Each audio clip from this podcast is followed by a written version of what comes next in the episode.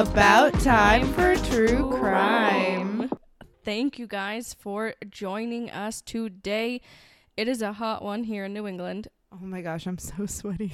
I am the swass is real. The sweat is real, and so is the All I the know booby sweat. it ain't good. all I know is my thighs are stuck to this chair, so I'm no longer going to move anymore. And all I know is when I get home and take off my bra, uh, Emily's gonna be like, "I didn't know you went swimming." like, I didn't. It is just one of those uncharacteristically muggy, humid. My curly hair is like past my shoulders. I Yeah. it's just out there. One of those days, but we're excited to be here. yes. We're still all smiles. pumped. Definitely gonna have ice cream after, but that's beside the point. Oh hell yes. Except you can't because someone's dairy free. My life sucks. It's not good.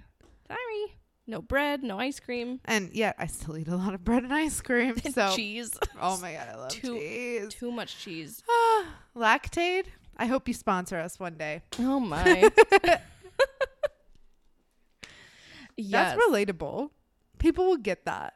Lactate, Yeah. but some of us don't Mm. My can. tummy feels fine when I eat dairy from a cow. It's hot, you guys. It's yes, getting to my head. it definitely is. It's making us crazy. But I already did my case for this week, so True. So you guys are stuck with me for this one. So today we're actually going back to the 80s again. I don't know what it is with me and crimes taking place in the 80s, but I'm on a streak here, so I'm rolling with it. And we are going to talk about the murder of Angela Samota. So Angela was born in September 1964 in Pennsylvania. can I just really quick? Yeah. You said Angela Samoa, and all I want right now is a Samoa from Girl Scout cookies or like a frozen thin mint. You are in the wrong season, my friend. I know. Frozen thin mints.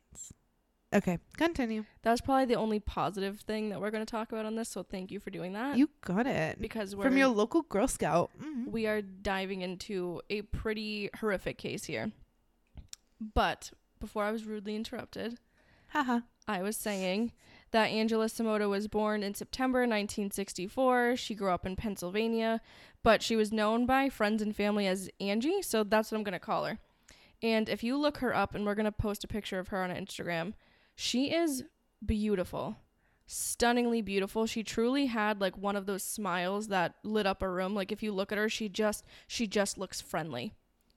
She looks kind I love that. and that's actually how she was described. So she had, you know, brown hair. I it, I don't know if it was curly, but it definitely had some body in it. Although I think most of the photos of her were like styled for like a school photo or something like that. Gotcha. Um, she had lighter eyes, but seriously, gorgeous, perfect skin, perfect everything. So we're gonna jump a little bit forward to 1984. So this put Angie at 20 years old, and she was a student at Southern Methodist University in Dallas, Texas, and she was going to school for computer science and electrical engineering, okay, smarty alert. which in the 1980s to be a woman, first of all in school at all, but also in a absolutely male dominated field. She was kind of trailblazing this. She was she was a badass bitch. Well, and I just looked her up. A stunning, like absolutely stunning. I love the I love the floof, but also I know that perms were real in style. So this isn't like a full perm, but definitely has the volume. And she looks funny. I looked her up, and there's like photos of her kind of goofing off at school, and not in a crass or rude way, just being like a cute little goofball, She was being exactly what we all were when we were 20. as she should. She was still a kid. She was. And she took school so seriously. She was very social. She had a lot of friends, but she didn't let any of that sort of interfere with her schoolwork. She was very good in school. She had very good grades. At a girl. And she, again, had lots of friends. And the people around her described her as friendly. She was social. She was kind. She was the kind of person that would talk to anybody. And when she was in her first couple years of school um, at this college, she met her former roommate, Sheila Wysocki. And Sheila described her as just the kind of person that was friends with everyone. She kind of looks and sounds like the kind of girl you want to be friends with. Like you know someone like Angie or maybe you are someone like Angie, but she's just she just looks genuine. Psst. You're someone like Angie. Oh my gosh, thank you so much. Duh. I don't know if I'm tearing up or if I'm just sweating a lot. Why not both? Probably a good combo. Anyway. So Angie also had a boyfriend. Her boyfriend's name was Ben McCall. He was a couple years older. He was 23, and uh, at that time he was already working full time. From what I've gathered, I don't think that like they went to school together. I'm not really sure how they met, but I, if I remember correctly, I don't think that he had like gone to school there or anything. I think he just lived in the area. I think I know how they met. And He yeah. said, I've been McCalling ya. Can you answer? "Will there ever be an episode without a dad joke?" Guess we'll find out. Oh my. Okay. So I don't think that's how it happened, but It would work Uh, on me. my goodness. So he was a construction worker. So he had, you know, his own schedule. He again, he worked full time. So very different than those of us who were in school who I mean, that you're just on your own time zone when you're in school. And at this time Angie was in her junior year, so she didn't live on campus anymore and I think she was sort of getting over the whole like living on campus thing, which I know my junior year I was over that too. I did not live on campus and you kind of want to get away from the dorms and the CAs and the RAs and the rules that come with that and you think you're going somewhere quieter, but in reality your neighbors are louder. It's just like with no rules. Yeah. So that's exactly what happened to me. But anyway, um, so Angie was renting a condo on her own. So she lived alone. She had a little place to herself. She didn't have any roommates, um, and it was a little ways away. It was it wasn't that far. I mean, she could still get to all her classes, but she wasn't necessarily on the main drag of campus either. So um, we'll post pictures of her apartment condo complex. It was actually it looked really cute. Um, and so on the night of October 12th, 1984, everything changed. Angie and her two friends went out for a night on the town. And so, again, I got to remember we're in Texas here. So, college football is a huge deal. And up here in the Northeast, I mean, I don't really think college football is that big of a deal. I mean, like, we have obviously the NFL, we're big Patriots fans. And like as my luck would have it, literally like the day I got my first Tom Brady jersey, he announced that he was going to the Buccaneers. I was like, "Are you serious?" Are you kidding me? I shit you not. Even like- after Deflategate. After I love him. Don't even. Don't even. And I I He looks like a robot to me. stop it. He does. No, that's Mark Zuckerberg. That's fair.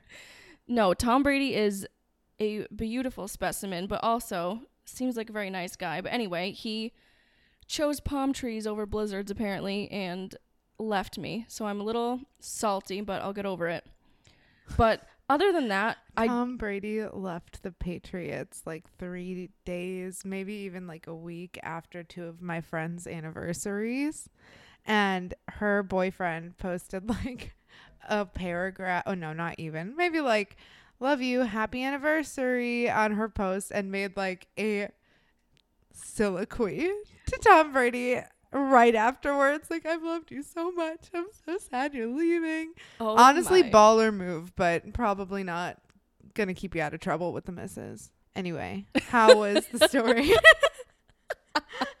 Oh my. So anyway, Tom Brady left me. I'm over it a little bit. So in the South, college football is a huge deal. So she was out with her friends Anita Kadala, which just sounds like a fantastic name, and Russell Buchanan. And Russell had already graduated and was doing really well for himself. I think he went for architecture. Anyway, he was already like working in the field. I believe he was going for his master's at this time. And I kind of got the sense that like they almost dated but didn't, but she met Ben and was like, "You know what? I'm set." And from what I can tell, there was no inappropriate flirting or Nothing current. yes, nothing no no flame that was, you know, l- relit or anything like this. So that night she had invited Russell to go out with her and Anita and her boyfriend had planned on going, but he had work the next morning like super early and just was not up for a night of bar hopping. So he said have fun, but I'm not going to be joining you guys. So Understood. go have a grand old time. And so they kind of bar hopped a little bit throughout the night and ended up in what was called the Rio room, which was this upstairs part of this bar. And apparently, Angie was being a social butterfly. So, Russell and Anita, and I don't really get the sense that they were super close friends, but I mean, it worked out for that night. They were just sort of hanging out. They had a couple of drinks, they danced a little bit, had fun, but Angie was sort of like off on her own and she was socializing and seeing other people, kind of making her rounds in the room, just talking to. Yeah, as you do. You mingle. Yes. And so, because of that, Russell and Anita, who were the two out with her that night, didn't really know who she talked to or if anything inappropriate had gone on. I mean, she didn't say anything after the fact, but you just don't know if someone made little comments or things like that. So they weren't exactly being super observant because obviously hindsight's 2020 and they didn't know that their lives are about to change forever and that by the next morning Angie was going to be dead. So no one really paid super close attention to what may or may not have been going on with that. So they hang out at this club, and after 1 a.m., she decides to leave and she drops her friends off. So she drops off um, I believe the Anita first, and then Russell, and then it was really sweet. She stopped on her way home to go say hi to her boyfriend, just to like give him a little kiss goodnight. Aww. I don't think he lived very far, but she was just sort of in the area, just like swung by, and she goes up to his room or his door, and you know, I think they just kind of stood in the doorway. I don't even think she went in. She didn't really spend time, and not that this was written anywhere, but I just sort of like picture it like a movie, like they kiss and then say goodbye and then she like turns to go down the hallway and like just before she like leaves view she kind of looks over at him one more time. Like i just picture some like dramatic you know last time Once seeing each other. Yeah without Yeah. knowing that that's the case. So Aw. um after that she leaves and ben did not know that this was the last time that he was ever going to see his girlfriend. So now that it's after midnight you know it's 1 a.m now we're on october 13th and he gets a call around 1:45 a.m. and she calls him in a panic and she's asking him to please just talk to her. That's what she's saying. Ugh. And her call woke him up.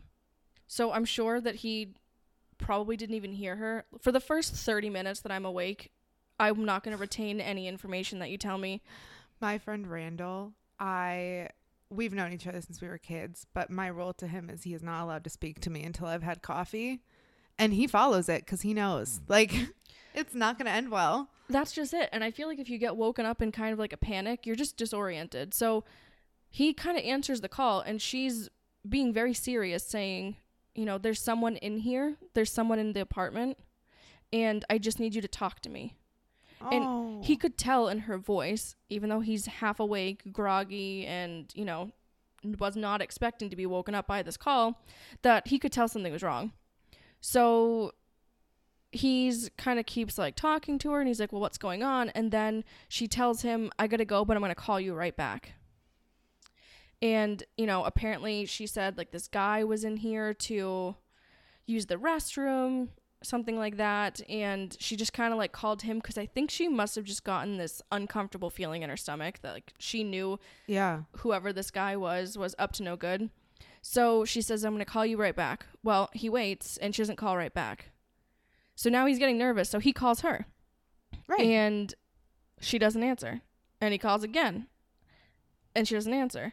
So after that, Ben is not going back to sleep. I wa- wouldn't either. that was unsettling to him. I think he just had a feeling something was up. And he just jumped in his car and he went over to her place. And while he's driving, he's calling her. And if you're anything like I was when I first read that, I was like, "What do you? It's the nine, It's 1984. How is he calling her?" But because of his construction job, he actually had one of those like big ass car phones in oh his hell yeah. in his truck. So he was calling her as he's driving over. And she's not answering. So he gets there and he's knocking on the door and he's trying to talk to her through the door, but there's no answer. oh. And he is in full blown panic. He can't get in to check on her. He doesn't have a key to her place. And so he calls the police. And it's really lucky that he had his phone that he was able to do that. But he's Yeah. really worried because he knows that she's in there yeah. and he knows that she's not asleep. So what's going on? So the police arrive wi- right away And apparently they like coordinated with the landlord to come and unlock the door, which I just thought was weird. I thought at that point they just kind of boot it down, but they didn't really have a reason to at this point. And the police enter Angie's home. And what they saw would haunt the responding officers forever. They find Angie's lifeless body on her bed. She's naked. She's oh. covered in blood, and her eyes are like frozen open. And she had been viciously raped. She had been stabbed repeatedly. And one of the patrol officers was quoted as saying that she had so many stab wounds that she looked like she'd almost been butchered. Oh. And I think I read somewhere that one of the stab wounds literally entered and exited like her torso, like it went all the way through. I struggle like cutting an apple. Same. I can't imagine like the rage or the strength that that took to do that and how sharp that bl- it's just the whole thing turned your stomach. The fact that they it literally looked like she had been like butchered. And this happened in a matter of minutes. So, another one of the officers was quoted as saying that it appeared to her like her heart was lying on top of her chest. She had been stabbed so many times that she had such a basically a hole in her chest that her heart literally sat on top of it. She had been stabbed a total of 18 times. At this point, the police were investigating the scene and following all the leads that they could. And from what they could tell at the scene, there was no forced entry. The door hadn't been broken in, there were no broken windows, nothing to be alarmed of, so they figured Angie had known them or she had let them in. And this made sense because Angie had told Ben over the phone that she had let the man in her home to use the bathroom and the phone. So, I mean, obviously it kind of points to this guy. They also found her blood in and around the drain of the bathtub and the sink, which told investigators that whoever the killer was had tried to clean up before he left. Whether that was to try to get rid of evidence or just really clean himself off and then get the hell out of there. But the most important clue was actually from the semen found in Angie's body, Oh. which is super morbid and upsetting, but it matters later and we'll talk about it. She had also had DNA under her fingernails, which meant that she fought like hell. She tried. And it was determined through the DNA testing that they did at this time in the 80s that the killer was a non secretor. And I was like, what in the hell? So, from what I can figure out, because I'm not a medical professional, um, a non secretor is a person whose saliva and other secretions do not contain blood group antigens. This was like from the dictionary, okay? Interesting. But in English, what I found that that to me- mean was that it essentially just meant that it really narrowed the pool of suspects because most people are secretors. yeah. So a non secretor was more rare. And it basically is just a gene that prevents their body from secreting their blood type in their secretions. So normally you'd be able to tell someone's blood type. Um, and when they do DNA tests on this and they compare the DNA, if they're testing it against somebody, then someone who is a secretor can be ruled out. Okay, that makes sense. So it's not much of a lead, but it's something to cross reference. So naturally, investigators began interviewing and testing all of the men in Angie- Angie's life. The obvious person to start with was Ben, the boyfriend, and he was the one that was already on the scene when the police got there. But a quick DNA test ruled him out, and investigators moved on to sort of the next batch of people that were close to her. And at this time, they were interviewing a lot of people that were close with Angie, not just the men that they were concerned could have been the offender. They were interviewing a lot of her friends, one of them being the former roommate, Sheila Wysocki. And um, Sheila.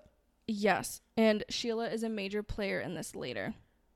So they asked her if anyone had been inappropriate with Angie that she knew of, and Sheila didn't really think so. She said that she had suspicions about Russell just because she didn't really know him that well. He was older. What's he doing hanging out with her? Just kind of Yeah. small things. And she said that Russell had had feelings for Angie in the past, um, and that was true. Russell didn't try to hide that, but there was no flame between the two. There was no romantic energy or you know there was no relationship budding in that and she said that she started Sheila said that Angie started just becoming more just friends with Russell and inviting him out. Right. And she kind of figured that, oh, well, Russell must be jealous because she's spending time with him, but she won't date him. And she's still got this other boyfriend, but he's not really around that much, or at least Russell's not seeing him. So she just kind of decides in her own head that Russell's the killer. Sheila's like, I know you killed my best friend. I'm going to get to the bottom of this. Sheila was so traumatized by this. She wasn't her roommate at the time. Obviously, Angie lived alone, and it's a really good thing that she wasn't there because who knows what could have happened to her, too. But Angie never went, or excuse me, Sheila never went back to school after Angie was killed. She was terrified. Like, she was attached at the hip to her family. Like, she wouldn't be away from her mom. Like, and she was, you know, an adult. She was in her 20s. And this permanently scarred her, what happened to her friend. And that anger or in that fear turned more to anger because she felt like the killer was right there and no one was doing anything about it. She was convinced that Russell was the one who killed her and people are just not doing their jobs. So she was very very upset. Well, and not to put too too personal a note on it, but I mean, even when I was in high school, I had a friend who unexpectedly passed, and I was kind of the same way. I was like attached to her mom at the hip for a hot minute. And it is so interesting what that connection will do to you uh, while you're grieving and mourning and all of the good things that come along with it. But also, I think some of the bad too. You really get fixated. And I could totally see how you'd be like, hey, why is nobody looking at this guy? It's weird, right? And it can be weird. It doesn't make him a killer, but you know, I don't blame her for pointing it out. Well, and that's just it. And so she went as far as to try to trick him into not necessarily trick him into like admitting something he didn't do, but tried to become friendly enough with him so that if he were to open up or trust anyone that it would be her. Right. And keep your enemies closer. Yes. And so she invited him out to dinner. I mean, like she was spending time with him. Someone she thought murdered her friend. So she's terrified going on these dinners with him. And he's repeating back the same story that he had told the police every single time he was interviewed. Which is pretty courageous. Yes.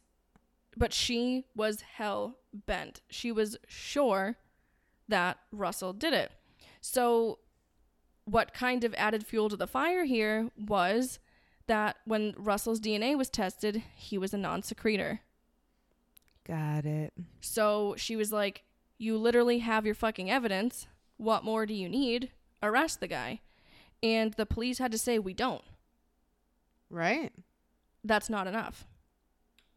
So he had submitted to a polygraph test, and they originally determined that he had passed, but then later, when they looked at it again, they said, Oh, well, his results said that he was being deceptive. And if we know anything about polygraph tests, is that we don't know anything about polygraph tests. Literally. They're not reliable. They're not admissible in court. They might be a good tool in some ways. We should do an episode on that someday. We absolutely should. And just so you know, I did just do a quick look up. Again, this is a Wikipedia, but it says about 20% of people are non secretors. So I originally was thinking that had to be super rare to find two people. It's more likely than I thought. Yes, it ruled out the general, you know, the majority of people. So it's a good place to start, but it doesn't mean that it's one in a, you know, three million, and you've got a, you know, you've got the guy if you've got this. So, but at that time, I don't know what they knew. You know, we're looking at this through the 2022 lens. I don't know what Jesus 40 years ago would have made that. You know. Yeah, absolutely. And he was still a top suspect, but they didn't have anything concrete to arrest him on. And feeling like they didn't have what they needed, the investigators had to just suspend the investigation. It went cold. They didn't have more information. Things went on, you know, life moved on. Other crimes that they felt they could solve came up, and they had to move on. It was not a smart idea. It wasn't effective or efficient to keep allocating resources into something that honestly they didn't have the DNA technology at the time yet that it could have made a difference. Well, and that's the other part of this. Sometimes technology has to catch up to life, sometimes life has to catch up to technology. But no matter what, something I think we see a lot in true crime cases is backlash for law enforcement when they need to redirect and reallocate resources and time and energy away from suspects, even ones that are, you know, like Sheila thought pretty obvious as a potential candidate for who did this crime. But again, all we have is what we have, and you can only do so much with that. So, And in our justice system, we pride ourselves on you have rights. You are innocent until proven guilty. It isn't the other way around. And other than Russell being a non secretor and having been with her that night, there wasn't anything that said, "Oh, he this puts him in her place at this time." By all accounts, he'd already been dropped off. He was home. well, and if a fifth of the population is a non secretor and she was at a party, I bet you she was with other ones that night too. And that's just it. Yeah. So at this point, they had to suspend her case and it was cold for 20 years. Oh my gosh. As long as she had been alive, she had been dead by this Poor point. Sheila. And Sheila's now 40 She must be ripping her hair out. and still traumatized because her best friend's still dead, the killer's still out there. She feels like law enforcement isn't doing enough and she's told them so. In fact, she's borderline harassing them to the point where they're not they're not answering her. Queen. because they have more information than she does. They know what they can and can't pursue. They can't share that with her. She doesn't get why, and she's just badgering them. Yep. So Sheila is feeling like investigators gave up on her best friend. And after being called for several interviews and interrogations and being unable to move on with his life due to it, Russell obtained a lawyer. And Sheila's like, aha, he got a lawyer, so that means he's guilty. And for a lot of people, they would agree with that. Oh, you lawyered up, you're guilty. However, you have rights. You could also just be savvy. Lawyers go to school to learn how to navigate the law. You didn't. Well, you know, with an asterisk, unless you did, but most people didn't. And that's just it. And the thing is, is because of Sheila's constant accusations, I mean, publicly, she wasn't quiet about this either at this point. It kind of made it really difficult for him to move on with his life. You know, if you believe that he did do it, then you think that it should have been a whole hell of a lot harder. If you believe that he didn't, this poor guy, this innocent guy, is being like harassed, and everyone's kind of doing a double take at him. You know, once accused, always guilty kind of thing Yeah. if people think that you violently and brutally assaulted and murdered your friend in her room because you had feelings for her and maybe she didn't reciprocate that, there's no moving on from that. Hell no. So he gets a lawyer. And again, Sheila's like, this is it. He's the one. And I read this article, and I'm going to give all the sources at the end, but um, I read this long article about Sheila and her takeaways from a lot of this. And she said that one night in her room, she looked over and she said that she saw Angie sitting at the foot of her bed. Oh, This is her recount.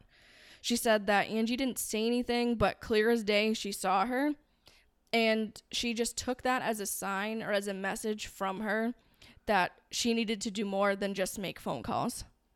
And she said that that experience was one that moved her and sort of changed the trajectory of her life because she was so hell bent on getting to the bottom of this that she became a licensed private investigator. wow. So the, the year is now 2004. It has been a long time.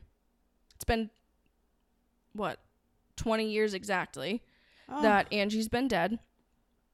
And she's married. She's got two boys. They're Sheila? Sheila, Okay. married, two boys, they're teens now.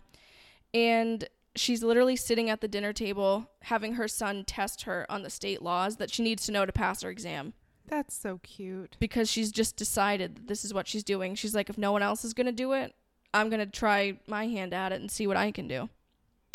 And she hounded the police for years to reopen the case. And to her surprise, at this point, it worked. They reopened the case. Hey. And they had assigned a female detective. Her name was Linda Crum to the case. And this detective took it seriously. And for the first time in a long time, Sheila had felt like someone was finally putting in the energy and the effort that Angie deserved to be put into her case.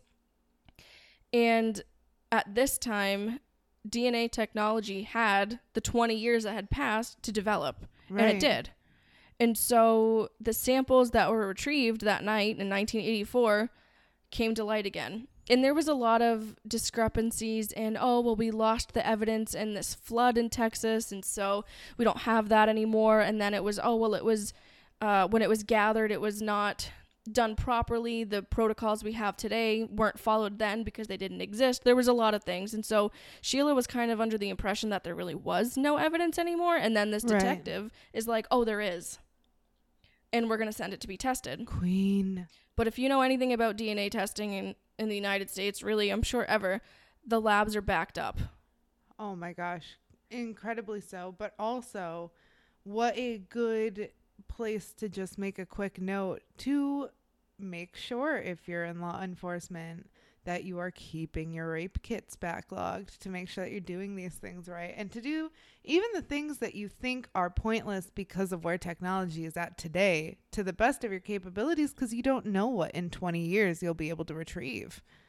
and that's just it and you know at the time i think they kind of saved all of those things uh, like hoping praying maybe someday it would Fingers crossed. yeah, Yeah. it would yield some kind of result but they couldn't possibly know what we know today Absolutely. so in 2008 the evidence was sent for testing and it took until 2009 for the results to be back Shit. which I mean, it wasn't necessarily a super pressing case because it was cold. So I'm sure it didn't make it to the top of, you know, the priority list in terms of the lab testing schedule. So Sheila gets a call from the detective stating that they had a match on the DNA. And Sheila was like just about ready to go to Russell's house and arrest him herself. She's like, fucking knew it. We got the guy, you know? And the detective named the killer. It wasn't Russell Buchanan. The results yielded the name Donald Bess, which was a name. Whomst? Yes, exactly. Whomst is that? Sheila thought the same thing. She didn't know this guy. And back in 1984, he had just, get this, just fucking been released on parole What? for an aggravated sexual assault case. Just been released. And a few years after that, he was back in custody in prison serving a life sentence for a sexual assault case. How many times do we need to see that they they being people who have intense sexual assault history with women are going to be great prisoners if they're with all men. Seriously. It- and they don't have a problem with men. And so he had been out in just enough time to spot Angie, find her beautiful, as everyone did, follow her home, ask to use her phone, anticipated her kindness and, you know, friendliness to allow him to do so, gained access into her home because she invited him in, and then brutally assaulted and raped her and Mm. literally butchered her. Sweet baby angel. And at this time in 2009, again, he was already serving a life sentence. So it's not like he had been having this life of freedom, you know, on the outside and oh, they'll never catch me. But he was free from the charges of her murder. Oh, and yeah. so they tried him. And on June 18th, 2010, so think of how long this has been 2010, Donald Bess was found guilty of the murder of Angela Samota and was sentenced to death by lethal injection. As of today, he's still on death row. Ti- I mean, it's honestly the death row timeline is so long, and you're guaranteed so many appeals that a lot of people die on death row awaiting their death yeah. you know? Um so that's that's where he is now. And as for sheila she was obviously there every day at the trial and i believe russell was too. And she sort of figured that once donald Bess was found guilty she would retire her private investigating license because you do have to renew that and stuff like that. She's well, like, yeah. she's like, it served its purpose. I need to move on with my life. And then she said she got this outpouring of people asking for her help, saying like no one paid attention to my family member's case the way that you've paid attention to your friends. Can you help us? And she's not a police officer, and she doesn't have that much sway. I mean, she's a private investigator. She can investigate and she can submit that information to the appropriate authorities, but she's not making that arrest and you know necessarily solving that crime. But she was someone that people wanted on their side. And at first she was kind of like I'm not doing that, but she got so many letters and so many messages that she was like I think this is my calling. I need to do this. ah, So that's what she did. She began helping people. And after seeing Russell in the trial, you know, also just sitting there observing what happened, you know, the, watching the murderer of his friend too finally be put away, she apologized to him. good. She was like, I'm so sorry that I, for decades, accused you of the most horrific thing imaginable. And I fully believed it. Like there Yeah. was there was no doubt in my mind that you did it. And he thanked her because he said if you weren't as hell bent as you were to get to the truth, I would always be under suspicion. I would always be the guy that people thought killed her, and I just got away with it Right. because they didn't have who actually did it. And he, at this time, he had moved away. He had gone on. He'd have kids. He had a family. He was he had moved. I mean, twenty years. Uh, you know what I mean? 20 he had, years is a long He had time. had a life, but Sheila had held on to that for so long, and so now, where he's thinking, you know, I can finally move on. You know, she's Sheila's like I can move on too, but she didn't really think of it that Russell was kind of that same way. He was grateful to her that Right. you know, probably could have done without the slander, I'm sure. But they visited Angie's grave together and they paid their respects. Stop. I'm to cry. Today, they are friends. So it was a long time in the making, but they got justice for Angie. And they know now that that asshole can't hurt anybody else anymore. Russell's, you know, reputation is free from that. And Sheila can go on to help other people. As awful as the situation that kind of brought this all on was, I think it turned into something impactful. Yeah, I think this story gives me a few feelings. The first is as a woman working in a field that is primarily male dominant, the way that Angie would have been if she went into IT. I am so grateful for all the women that have opened the doors and shattered those glass ceilings for us to get where we are. Though I also don't really believe that that fight is over yet, but we've come so long and it is because of people like Angie and that gives me just a sense of overwhelming gratitude for the time I was born in and the place I was born that I was free to pursue my interests as dark and twisty and morbid as they are and it also is just reminding me that you know when you have a passion and a fire lit under your ass you will get shit done whether it takes 20 minutes or 20 years.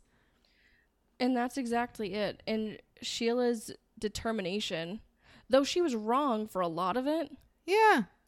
she didn't stop trying. And she's the reason they reopened the case. The other part of that too is for me looking at crimes like this and cases like this, the players involved, be that law enforcement, judges, attorneys, friends, witnesses, whatever, I will never be upset to hear that someone was initially wrong on their suspicion or their premonition of what happened. But it is all in the way that you react to learning that news. And for her, she needed that concrete evidence, which I get. I'm the same way. I probably wouldn't stop until I had proof, like statistical anal- analyzed proof, that I was right or wrong before I'd move on. But she made that happen.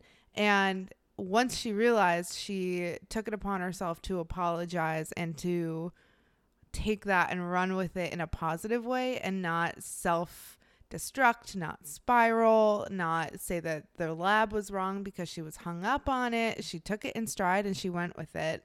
And that I respect so much. Absolutely. And to think that if Sheila had gotten her way 15 years before that, Yeah.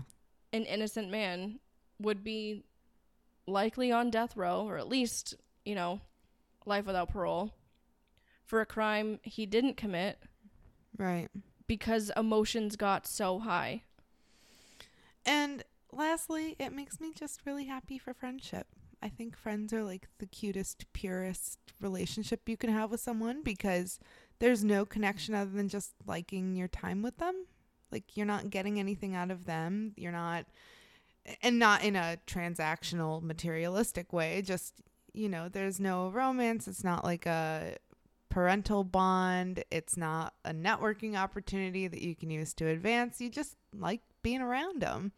Exactly. It's like the family you are born with and then the family you choose. And sometimes those are the same people. And a lot of times they're not. Right. And just the impact that two years of living with someone can have on the next 20 years of their life. It's just really sweet. And it makes me, I don't know, really, I don't know. The takeaway for this episode for me is definitely gratitude for where I'm at. Absolutely. And friendships along the way and break those glass ceilings, ladies. You guys, uh, we're into workforce now. Can we work on working conditions? we did step one. Let's get to step two. But I think that it's just so as awful as the crime that happened was, and it was brutal. It was horrific. Heinous. But the fact that Sheila didn't give up just spoke to like I don't know, it's just another woman take you know, taking on a field in a profession that was probably told to her that you can't do it, Yeah, good fucking luck. you know. And that was just kind of neat to see and also that the the detective that reopened the case and worked on it and ultimately solved it was a female officer too. It was just sort of that camaraderie of like taking care of their own and that Angie was a 20-year-old beautiful, you know, bright-eyed, bushy-tailed college student. I was her in I that was, way. Yeah. And when I first thought of this, immediately I thought of how many times, I mean, you know, I'm not quiet about it. I have anxiety. I think all the time about ways that I'm like, oof, am I going to get murdered today? Or like, oh my gosh, my college boyfriend who I dated for like two years. Every time we'd go and see a horror film on the way back, I'd be like, if you're going to kill me, can you just do it?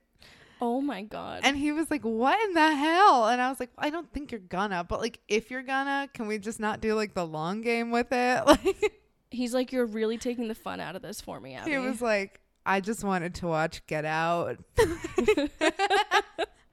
um, but no, I think about that all the time and how awful it is that women specifically, though I'm sure there are areas too where there are some men that feel this way, but I've never not looked over my shoulder outside. I've never not known who's around. I've never had to sit and wonder if somebody thinks I'm creepy because I'm the one wondering which creepy person I need to be afraid of. I also connected with Angie, who I think just tried to call someone thinking that if she was on the phone, It, It might- okay. it might save her, right?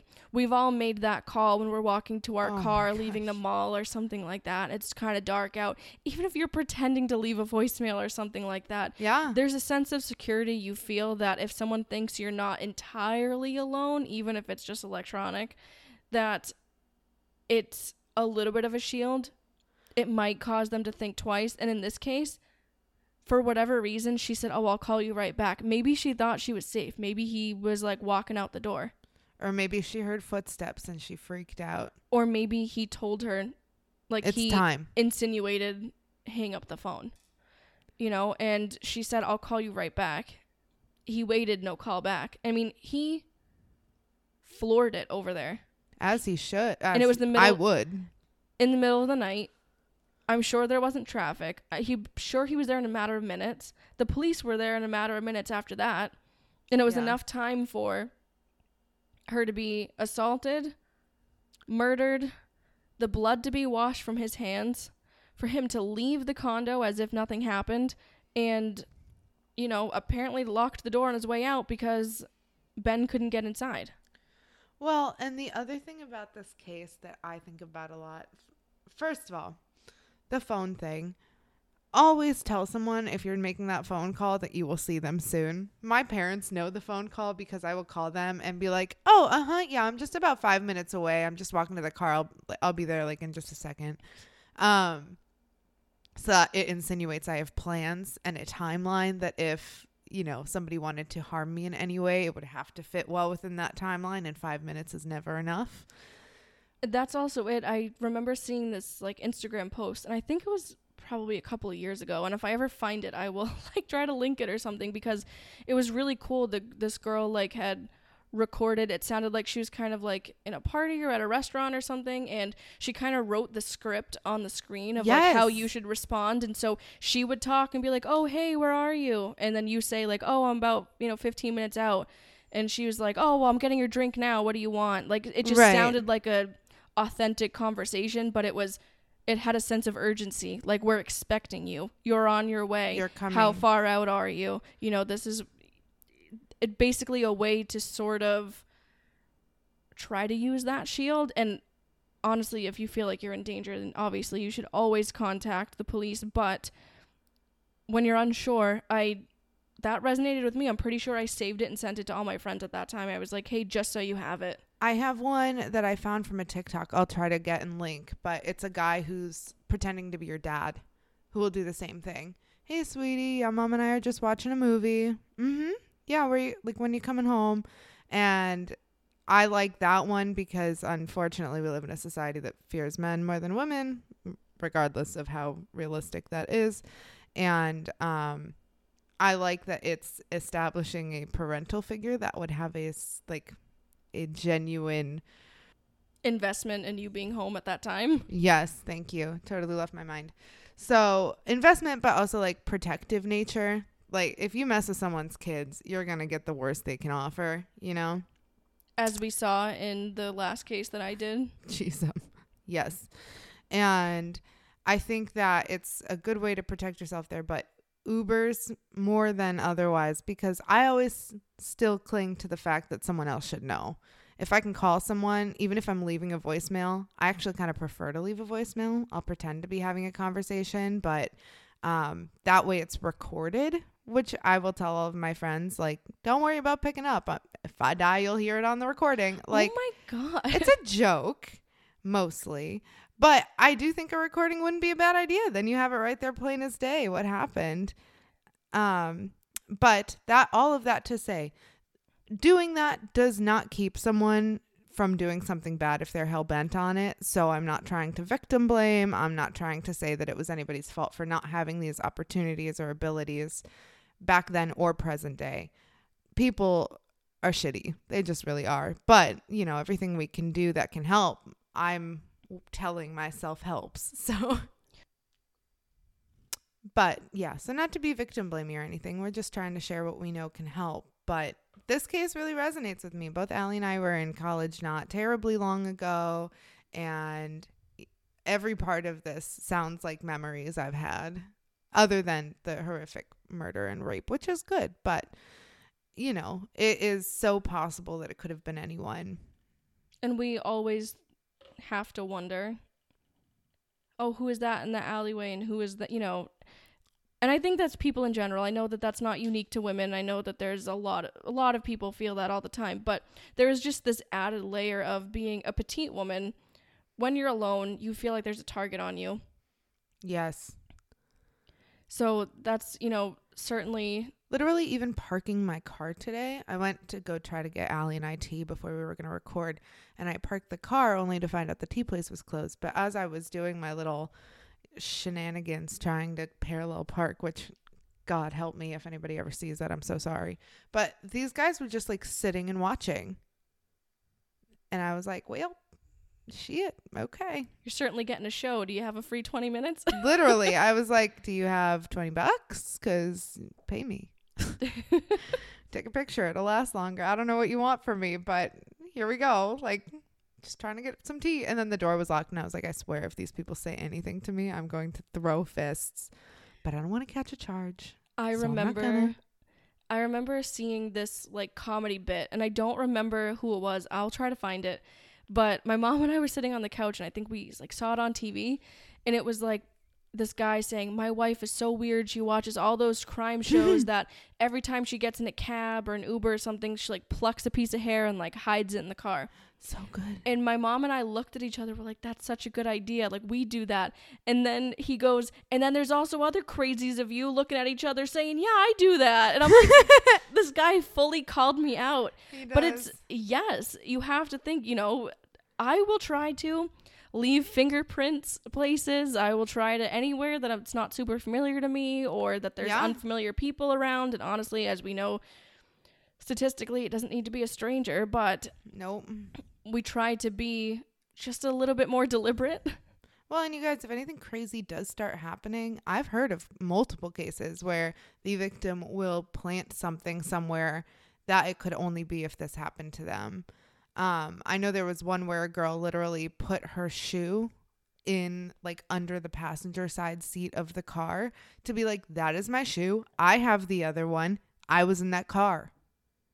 And it Wow. worked. Because who's going to look under their passenger side seat, right? Like, I don't, goodness, I'm scared to look under there. It's like hot sauce packets and all. but yeah, that, that that one French fry that fell between. hot sauce packets, that one french fry that's like old and yucky, and then a bunch of unopened straws. I don't know what's worse if the French fry is like old and yucky, or if it literally looks like the day you got it, but it's eight months later. Both are awful. I don't want to know either.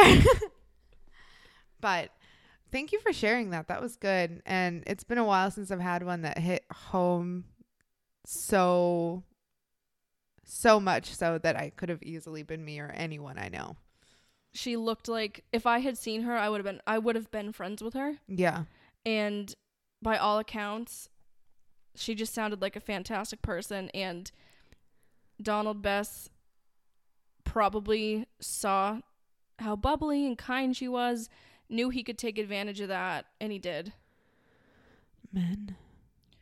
So and women. Women suck too sometimes. But right now I'm just mad at Donald. So men. So he is rotting his little ass away on death row, and all I can hope is that it's fucking horrible. I hope that he dies on death row and doesn't actually get the death penalty because it means he'll never have his last meal. Okay, that's true though. Um, if you had a last meal, what would be in it? If I had a last meal, Mm-hmm. um, oh god, how many carbs could I fit into one meal? You kind of ruined mashed potatoes for me in that last episode. That It was a baked potato. Mashed potatoes are fine. Oh, I fucking love a baked potato too. Fuck. What do you want from me? I'm trying to give you back something you love. Well, you know, I don't know. I would probably be all right if we're being totally fucking honest here. I'm having a fat chicken parm, Ooh, yeah. and I mean like that, like hand mashed, that Mhm. thin, real hand breaded chicken parm. With like I make it. you actually make a mean chicken parm. Thanks. Speaking of that, if you could do that soon, You got it. would be lovely. But um, with like penne. Yum. that's the best. And then I, I would, I would have a baked potato. yeah, that's the way you should do it. Yeah. I think for me, um, it would definitely be like half of Taco Bell. And then I would want some like weird vegetarian vegan shit. Like, oh, okay. So there used to be this me- like weird recipe. I would call it dessert. Like it's a dessert food, but it's not like dessert. It's this weird toffee that is chocolate and toffee and nuts and a bunch of different things sprinkled on it, but it's entirely vegan. So good. What I'm hearing from you is that if you had an hour to live, would eat, eating that takes 20 minutes and you'd spend the remaining 40 shitting your brains out. no. It doesn't hit me that fast. Oh my and god. I don't eat the meat at Taco Bell. I just get the beans. So that helps. I have not had an unfortunate Taco Bell experience since probably middle school.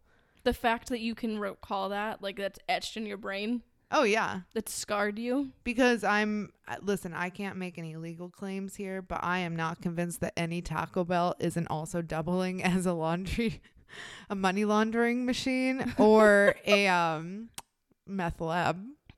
Well, they're always like half of KFC too, right? Yes, but they're so good. And No, also, if you get the little chicken chipotle melt, and if it's with a KFC, you can get like a little side of mashed potatoes. It sounds so gross, but if you dip it in there, shout out to my old coworker for that tip.